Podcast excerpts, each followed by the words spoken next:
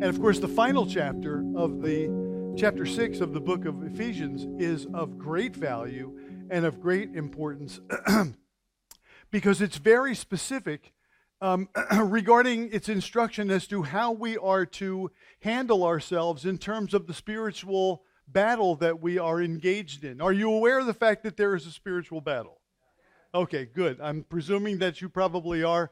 If you're living for the Lord, if you're wanting to live the way God wants you to live, you're going to get some noise, you're going to get some stuff from the adversary of your soul. And, uh, and chapter 6 is all about how do we actually do that? The title of the message this morning is Put on the Whole Armor of God. But we're probably not going to get there in terms of putting on the whole armor of God. We'll put on some of the armor of God. And we'll complete the project next week. But th- this is uh, what I want to do is bring us back into this teaching and kind of ramp us up to the sixth chapter because in the sixth chapter in verse 10 he says finally my beloved brethren. So he's kind of like this is right joe? He's kind of topping it all off. It's like boom boom boom boom boom. All these things have been laid out for us in the course of his presentation in the uh, book of Ephesians. And then he gets that last chapter he says, Finally, my beloved brethren, be strong in the Lord and in the power of his might. Put on the whole armor of God that you may be able to stand in the evil day. And having done all to stand, stand therefore, is his whole beginning point or his whole admonition. The, um, I was listening to uh, one guy preach this message, and he brought up a great point. Have you ever watched let's say, uh, you know, I'll bring up a football game since we're still kind of close to that season. Have you ever watched a football game? It was your team, but you already knew the outcome of the game because you already heard the scores, but you didn't see the game. You couldn't see the game. Who knows? Maybe, you know, you were somewhere where you had to be and you just weren't able to, to see the game, but you, know how, you knew how the game turned out. Um, and then the game came back up. It was like a replay, a rerun on the NFL channel or something like that. So you had a chance to watch the game. But when you watch the game under those circumstances, it takes a great deal of the agita out of the mix, right? It takes a whole lot of the anxiety. You're still cognizant of the interceptions or the fumbles or the sacks or the turnovers or the touchdowns or all this stuff, but it just doesn't impact you quite in the same way that it does if you're watching the game live. When you're watching it live, it's like, oh, right? It's, it's full tilt emotion. But when you already know the outcome, well, you're kind of like, all right, yeah, he fumbled the ball, but I know how this is going to play out. I know this how, how this is going to work.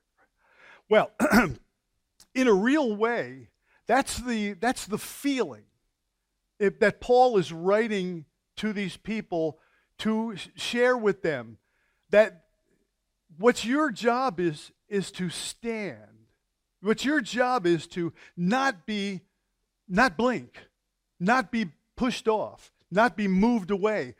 Because it says, if you and I will stand having the armor of God on, guess who will, guess who will blink? The enemy will blink. Right. And so it's, it's kind of like if, if, you, if you know the book, we win. So he's fighting a losing battle.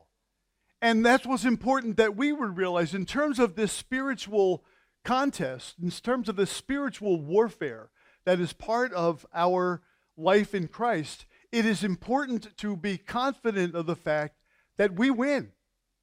We always win. God works all things together for good to those who love him, who are the called according to his purpose. If you win when you lose, how can you lose? And even when you lose, you win in Christ because God is working all things together for good to those for those who love him and are the called according to his purpose. Okay? So whatever goes on, God has predestined you to be triumphant. Predestined you to be a victor, predestined you to be a winner. And there's nothing the devil can do to stop that except come up and go face to face with you and intimidate you. And I think part of what is what I'm thinking about and what is kind of making me think about this is we're watching what's going on on the other side of the world. And it's big time intimidation, isn't it? There's, there's a lot of things under under the radar here in terms of what really is happening here and what's driving this whole thing. I was amazed when I got into the whole psychology of Vladimir Putin and what's driving him and his concept of Russia. Maybe we'll talk about that a little bit next week because there's a lot of religion in there. Right? There is a lot of religion in this mix, and a lot of that is what's kind of motivating him. But what, what's happening there in the long run, what we have is a major act of intimidation, right? And we're watching how that is affecting a whole nation right now. Well, that's the devil's game plan, too. His game plan is to intimidate you so that you'll sit down, shut up, and stop being the person that God is calling you to be. But in response to that, here is this passage of Scripture that says, Put on the whole armor of God, that you may be able to stand in the evil day. Anybody ever had anybody ever encountered the evil day? I was trying to think, like probably in the course of maybe 40 years, 40 some odd years being a believer, and most of that time being in ministry, we've seen a few evil days. They, may, maybe, I don't know, 10, 15. I mean, it, it's not every day. Not every day is the evil day. But things, there are, there are situations and things that come along, and the devil just wants to exploit those things. It can be fear, intimidation, discouragement, heartbreak, loss, some aspect of something that, that, um, that we are uh, hurting over. And, and it's in those, in those settings that the devil wants to come in and like make his move, back you off, take you out make you fearful and afraid. And so that's why we want to get into this whole thing. We don't want to not um, cover the sixth chapter of the letter to of Paul to the uh, people at Ephesus. But um, it's going to take, because what I want to do here is just go back and gather all of the stuff, chapter 1, 2, 3, 4, 5, 6. If you remember, um, we did note that there was a division between, in, in the book itself between 3 and 4, chapter 3 and chapter 4. 1 through 3 is doctrinal. It tell us, tells us all of the amazing things that God has made available for us through Christ. And so there's a, there's a whole lot of, of lot to be learned in the first three chapters. And then chapters 4 through 6, well, that's all about practical application. What do I really do with this? You know, and, and how, how, do, how do I actually live this thing out? And, and, and a major aspect of that practical side is to be able to stand in the evil day, is to be able to stand your ground and not let the devil intimidate you or push you out of the mix. Because if he can do that, he wins. He can, he, he can sideline you. An important aspect of this, too, is that um, God has given the equipment, but he doesn't put it on you. Right? That's why he says to you and I, Put on the whole armor of God. So God doesn't put this on you, this helmet of salvation, feet shod with the preparation of the gospel of peace, sword of the Spirit, breastplate of righteousness, the, uh, the, the, the girdle of truth or the belt of truth, all these different aspects. And, and I'm hoping, yeah, I've, I've often felt that it's, it's easy to get caught up in the, in the actual pieces of armor and to forget that pieces of armor are only metaphors. They're just symbols for the real thing, right? So if we if we think about the shield, okay, and how the shield will quench all the fiery darts of the wicked, and how the Roman soldiers held up their shield, and their shield was covered with um, animal skins, and the animal skins were all, you know, I mean, there's, there's, there's tons of detail, but we might just lose the fact that what God is saying is like, put your faith out and put it up there somewhere. And when, you're start, when you feel like you're being bombarded with lies and falsehood and mis and, and, and, and fake news and wrong understandings of things, that's when you hold up that faith that you have, which is typified by a shield which will protect you if you if you let your faith be out front. So anyway, we want to make sure that we don't miss the forest for the trees, as it were. And so here we go. Now, um, having having or going back to this, it's important because this this is really how believers are to pursue a successful, a victorious and overcoming life. God calls us to be overcomers. Can I get an amen on that? Right? God calls us to him that overcomes. If you read the book, read through the book of Revelation. In the book of Revelation, there's seven different churches, seven different churches, kind of def- seven different pictures of what the church may look like at any given point. But in every case, the Lord says, To him that overcomes, I will grant to sit on my throne, even as I, even as I overcame and now have been granted to be able to sit at my Father's throne. And for each, for, him, for him who overcomes, I will grant to eat of the tree of life. And so, so there are all, all kinds of, of promises, but those promises are all to overcomers. You're going to be an overcomer? All right. To be an overcomer, you need to know this passage of Scripture from Ephesians chapter 6, because in this, he talks about engaging and standing and being victorious in the face of the uh, opposition uh, of the adversary. So, that's what we're going to take a look at this morning. Are you with me? Shall we do that? Okay, good. So, for the purpose of regaining our understanding, because again, this is all cumulative. It's all building, building, building, all the way up to chapter 6. And when he finally says, Finally, my brethren, be strong in the Lord and in the power of his might. Put on the whole armor of God that you may be able to stand, etc., etc. So we're going to take a walk back. in chapter 1, we learned that because we have come to faith in Christ, we are no longer in Adam, but we are now in Christ. Let's take a moment and let's present this, uh, this time and present ourselves to the Lord and ask Him to take this word and just plant it deep in our spirit. Father God, we thank you that we can be together here this morning.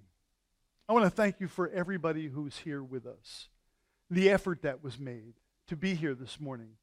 It isn't easy to gather ourselves together, maybe gather the kids together and get everybody here but we thank you that so many have made the effort this morning to do that. And we pray, Lord, that your blessing will be upon this word as it is presented this morning, and that it will be more than just another sermon, but it will be something that equips and strengthens and motivates us, refines our understanding, um, gives us wisdom and, and vision and understanding um, to be able to successfully walk this walk in you. So we thank you for this place.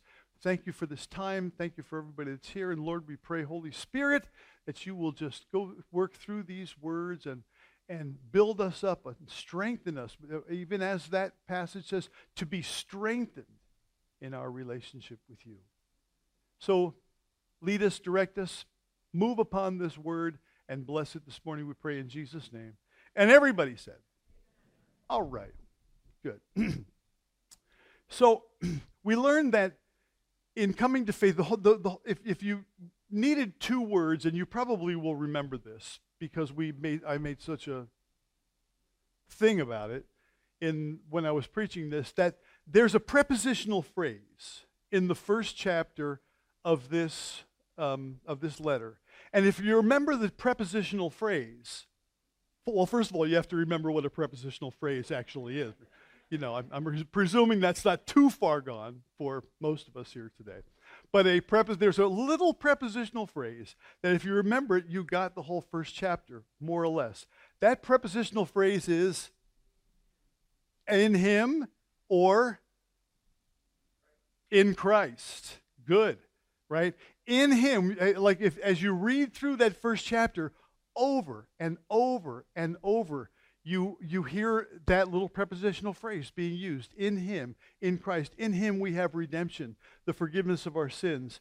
Uh, we have been accepted in the beloved. This, this, this, this whole thing is, it talks about what we now have because we are in Christ. And the best way to understand what it means to be in Christ is to compare it or contrast it with what it meant to be in Adam. The Bible talks about what it means. In Adam, Scripture says, all die. What it means to be in Adam is simply, it means to be a human being. We are descendants, we're the children of Adam and Eve. But unfortunately, there has been a curse on us that goes all the way back to the transgressions of our first parents. And so a curse has followed, and there is no getting around that thing. In Adam, we are cursed, we are condemned, we are convicted, we are judged, we are lost. In Adam, we are just simply, hopelessly lost. And the interesting contrast is that in the same way, now you might, you might be thinking, that's not fair. That's not fair. Why should I be lost because Adam messed up? If Adam sinned, how come it wasn't okay? So Adam deals with his punishment, and that's that. Why should I be affected by the sin of someone that long ago? But that's just the way it works in the economy of God. Everything is generational in the economy of God. Everything is, is passed down from generation to generation. And since we are the children of Adam in the natural sense, we have picked up all of the bad stuff that Adam is guilty of. so we are under condemnation, alienated from God, spiritual orphans, wandering around, lost, hopelessly lost, trying to figure out who we are why we are here, and what's happening when we leave this planet. And we don't have any really solid answers outside, of course, of the Word of God. Outside of being in Christ, we don't have any answers for that. So, in this first chapter, um, Paul describes all the things that now have become ours because we are now no longer in Adam, but we are in Christ. The, the, the beauty of the picture is that in Adam, we picked up all the, all the bad stuff. And so we are guilty sinners before God, and there's nothing we can do about that. We are just hopelessly lost and condemned before God. But the good news is that in Christ, we pick up all the trophies. Because he earned all the trophies, because he never sinned, because he fulfilled every covenant, because he fulfilled every promise that God ever made, all the things that God ever had. That's why Scripture says, in him, all the promises of God are yes and amen. In him, all the promises of God are yes and amen because Christ was perfectly obedient, and so all of the things that God promised were always on a condition. The condition is if you do what I'm asking you to do, if you live that way, you'll be blessed when you go out, you'll be blessed when you come in, you'll be blessed in the field, you'll be blessed in your home.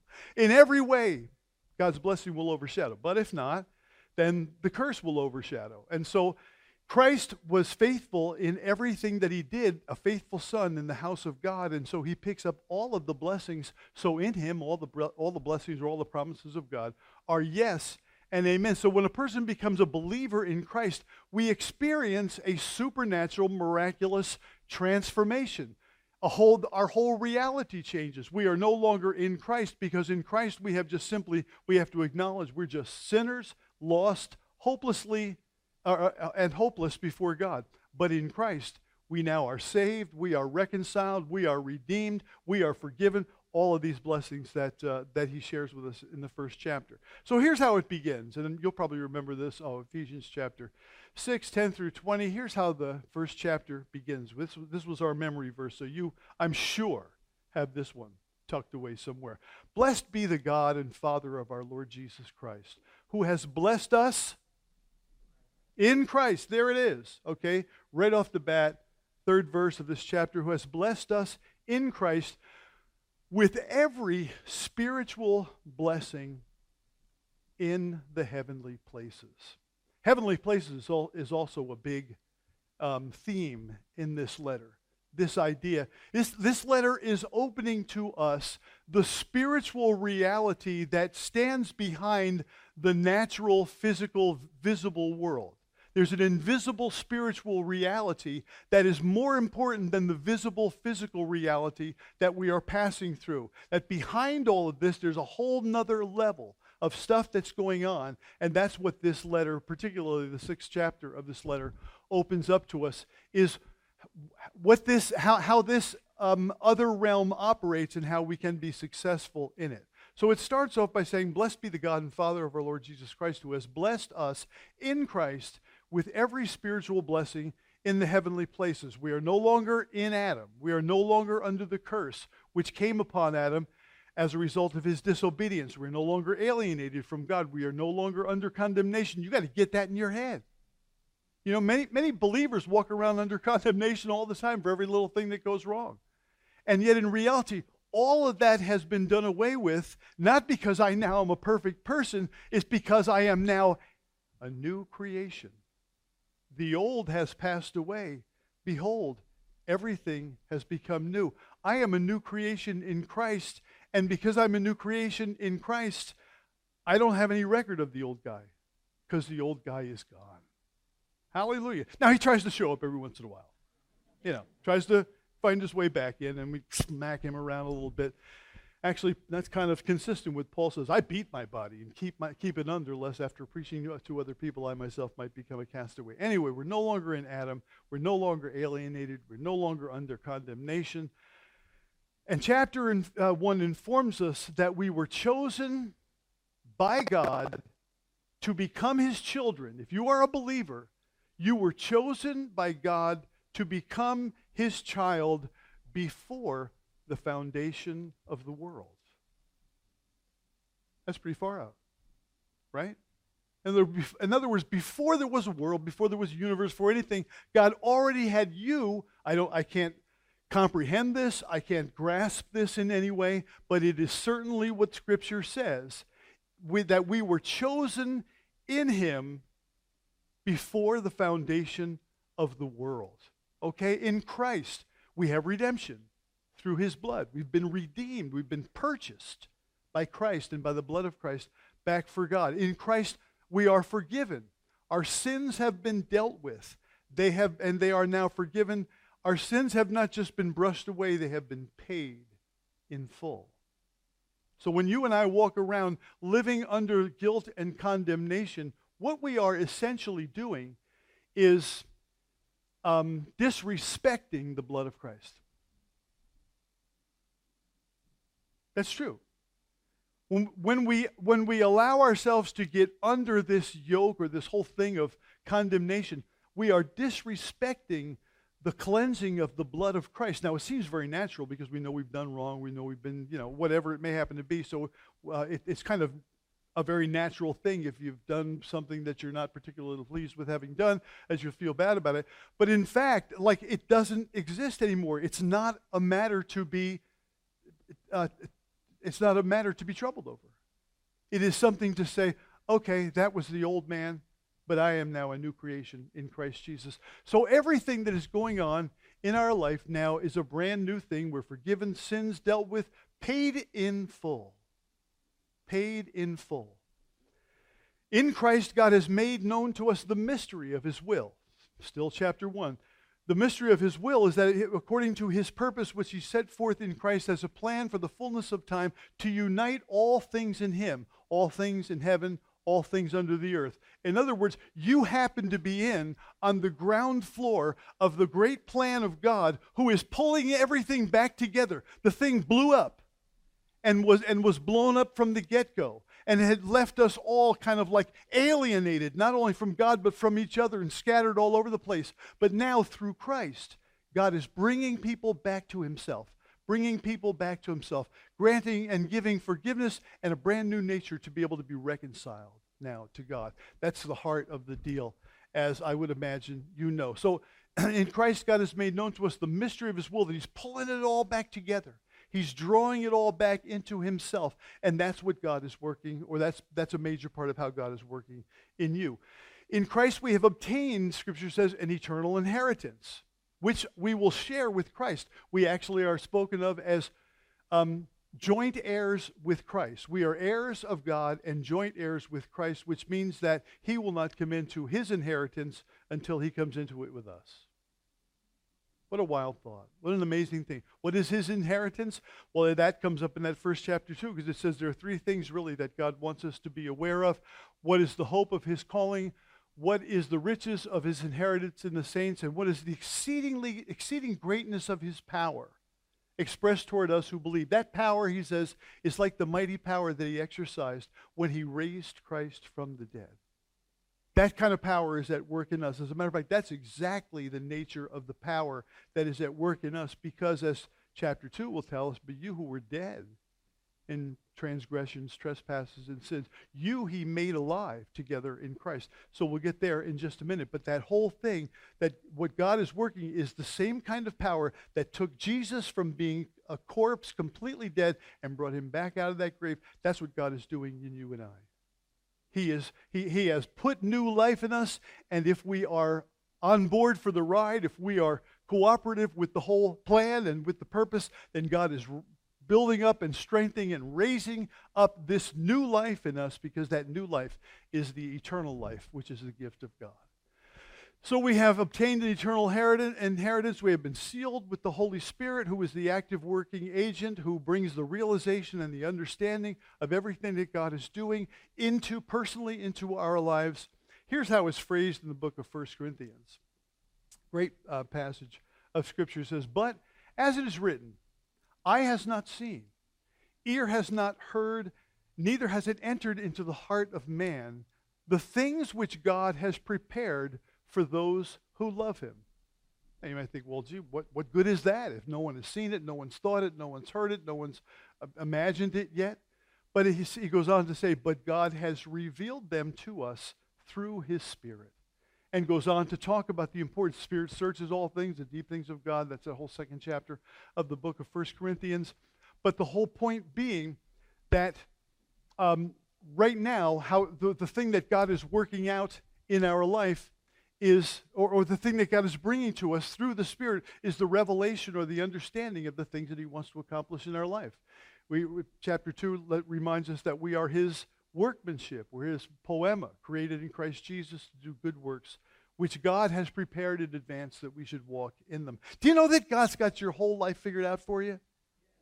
Do you get frustrated with, your, with, your, with trying to figure out your life? huh? Yes. Right? God's got, you don't have to, you don't have to sweat it out. You don't have to fret about the whole thing because God is in control. And if you will just do one thing, here's the secret to gigantic spirituality. Are you ready? Okay. You're in, you're in your vehicle, okay, and you're behind the wheel. And what you do is take your hands off the wheel and slide over, let Jesus drive for a while. And if you let him drive, now it'll make you a little crazy because he doesn't always go where you think he ought to go. Lord, make a left up there, please. Right? We, I want to be the guy that kind of tells the Lord. I'll let him drive the car as long as I can tell him where to drive it. Right? I'll, I'll, I'll, I'll go that far. But the reality is, if we will let the Lord drive the car and not freak out over the setbacks, over the things that just don't seem to be going the way that I want, if we just leave it alone and let God work and just purpose to have a Christ like attitude through it all, purpose to have an attitude of faith and, and a confident spirit that though things may seem a little hairy and a little nutty and a little crazy at different times, that God hasn't abandoned me. God will never forsake me. God knows what He's doing and He's working things out and He's always right on time. Oh, that's some good preaching, pastors. Jeez. I might as well quit right now. Praise the Lord. Okay, the entirety of all of this, of what God is working in our life, is kind of, it's all condensed and crammed into one verse of, I don't know, maybe 12 words or something like that. Okay? Packed it all in in 2 Corinthians chapter 5, where Paul says this Therefore, if anyone is in Christ, he is a new creation. The old has passed away. Behold, the new has come.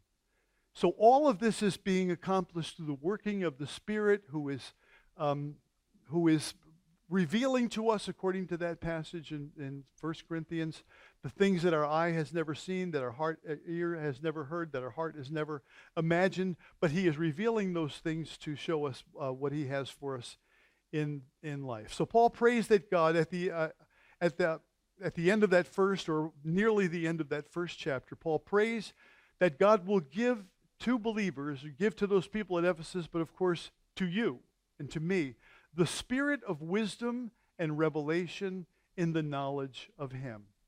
All of this stuff is like so filled with, with insight and, under, and, and, and, and, and, and, wisdom that it's almost kind of like you, you, it's hard to move away. Just like, you know, just say that God would give them the spirit of wisdom and revelation, and then just move on. It's like, do we realize like how powerful that is?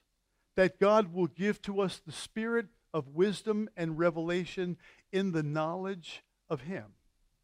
In other words, the more we know, the more we understand and learn who Jesus is, there's revelation, there's insight, there's understanding and knowledge as to how life is supposed to be because I'm supposed to be like him. My God's goal in my life is to make me like him. That's the whole project. That's the whole that's the whole game right there is to become more like Christ. So Paul prays that God will give to those people the spirit of wisdom and revelation in the knowledge of him and then he prays that our, the eyes of our heart will be enlightened that we will know specifically three things which I've already mentioned. What is the hope to which he has called us? What are the riches of his glorious inheritance? What is the riches is are what are the riches of his glorious inheritance in the saints? And what is the immeasurable greatness of his power toward us who believe? Here's what he here's how he builds on that, uh, that idea that power is like the power he demonstrated when he raised christ from the dead and seated him at his right hand in the heavenly places far above all rule and authority power and dominion and gave him a name that is above every name not only in this age but also in the age to come all of that right now is ours because we are in Christ. Praise the Lord.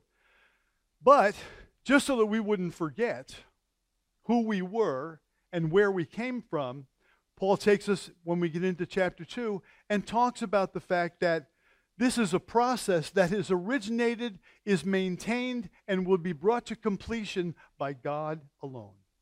In other words, this is not something that is within your power. This is happening to you. You are the object of this action. This is a passive concept. You are not the subject of the action, the doer of the action. You are the object of the action or the receiver of the action. And the action is God working in you, which is another verse which comes up in the third chapter. He says, Therefore, just as you have always obeyed in my presence, so now also in my absence, work out your own salvation with fear and trembling. For it is God who is at work in you, causing you both to will and to do the things that are pleasing in his sight. That's an incredible verse of scripture, right? For it work out your own salvation with fear and trembling, for it is God who's working in you, causing you to will and to do those things which are consistent with his purpose for your life. So in chapter 2, he brings us back to the, the ugly reality of who we were before God got a hold of our lives he says this And you were dead in the trespasses and sins in which you once walked, following the course of this world, following the prince of the power of the air, the spirit that is now at work in the sons of disobedience, among whom we all once lived in the passions of our flesh, carrying out the desires of the body and of the mind, and were by nature children of wrath like the rest of mankind. Not a pretty picture dead to God, living in willful, shameless disobedience, following merrily along in the course of this present fallen, evil world, never even realizing that the whole thing was marching to the tune of the devil himself that the devil was the piper who's playing the tune and everybody's just kind of go, going along and basically living life and being a copy of another person and never realizing that the guy who is in charge of this whole thing is the enemy of God himself, who we are told in the second chapter is the prince of the power of the air, the God of this world, the spirit that now rules in the hearts of those who are disobedient to God never even realizing that, just going along thinking, I'm just living, I'm just trying to do my thing, I'm just trying to find my way, I'm just trying to make a way in this world, not realizing that without Christ, is just, it's kind of like they say, in Christ there is an endless hope. Without Christ, it's a hopeless end. And what actually happens is without Christ, this whole thing becomes a hopeless end. so here's what he says. Here's how he places all that. And you were dead in trespasses and sins in, once you, in which you once walked following the course of this world. That's important to be mindful of the fact that the course of this world, the natural outworking of the direction of this world, is a demonic deception from the get go. That everything that this world holds that has so much allure and so much interest and seems so important and seems like I got to have that, all of this whole world is nothing but a facade, a hollow promise an empty, worthless pursuit of junk. Depressed yet? But that's God wants us to know that because so as to not get caught up in the foolishness of it, in the emptiness of it, to not get caught up in in in just the whole um, thing that is just the way everybody all around us lives. And when you when you watch the way the world lives and watch the things that it's after, you look at it and you think, I guess that's just life. I guess this is normal life. And that and that was the conclusion that we all drew, but in reality we're all being sucked down into the rabbit hole.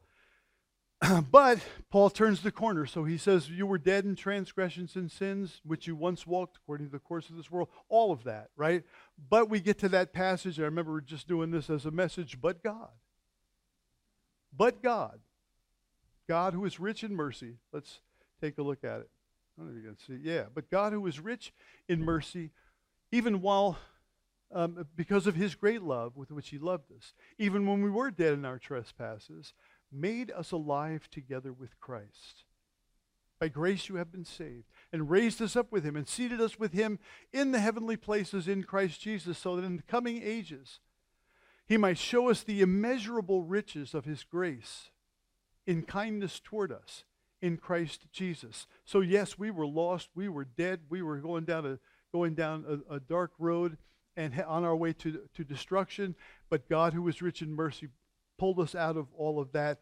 And, and, he's, and it's very important for Paul. Twice in the second chapter, he wants to let us know that this is not something that is originates in us. He says twice, by grace you have been saved. And the second time he adds something to it. By grace you have been saved through faith, and that not of yourselves. It is the gift of God, not of works, lest anyone should boast. So this whole thing, the conclusion of all of this is that I should be so blown away that I got the golden ticket. That I, I inherit, I, got, I won the lottery. In a world full of people who are lost, somehow or another, I'm not lost anymore.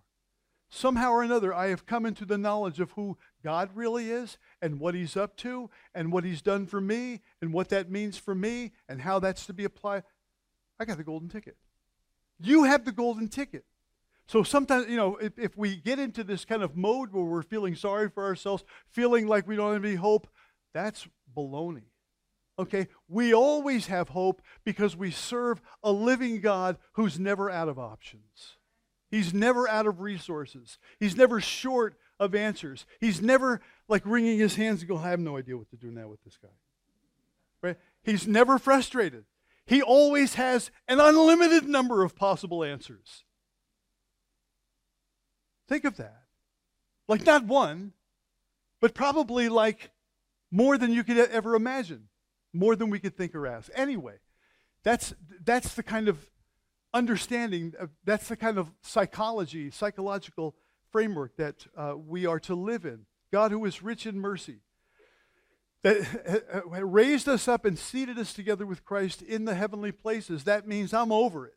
I'm over the top of every other thing in this world, every everything that is rule, authority, power based, all of this. And of course, he raises this whole thing up, this, this idea of the principalities, powers, rulers of the spiritual darkness of this present age, brings all that out so that we would be aware of the fact that there's a whole other realm of things going on down here. And it's important for us to be equipped and ready to ready to encounter um, that that whole reality.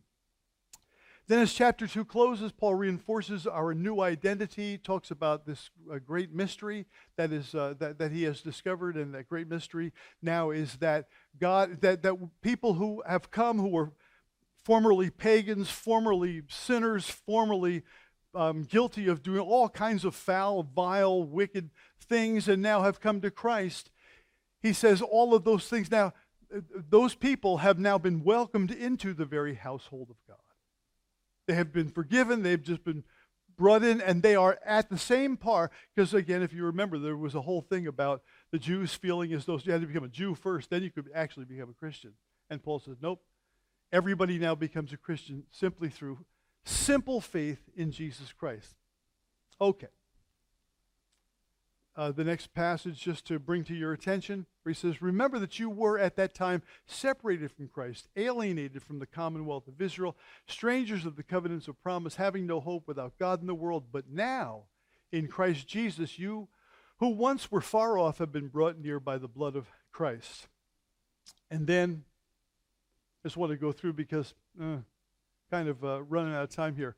And then, then he offers this prayer in chapter 3. He says, For this reason, I bow my knees before the Father, from whom the whole, from whom every family in heaven and on earth is named, that according to the riches of his glory, he may grant you to be strengthened with power through, his, through his spirit in your inner being, so that Christ may dwell in your hearts through faith, that you, being rooted and grounded in love, have, may have strength to comprehend with all saints what is the breadth and length and height and depth, and to know the love of Christ which surpasses knowledge, that you may be filled with all the fullness of God. So he's taken us through a whole course of instruction. He's taken us, tell us what it is in Christ, tell us where we came from before we were in Christ, and then the mystery that God has now made us full members of this new household that he's creating. And of course, in chapter 4, he starts talking about how we are to apply all of this, know, that you would no longer lie to one another, that you no longer defraud one another, that you would no longer cheat one another, but you would speak the truth and all of this. And it, and it trickles on down all the way to the end of chapter 5 and the beginning of chapter 6, where he's talking about how husbands ought to treat their wives. Husbands, love your wives like Christ loved the church.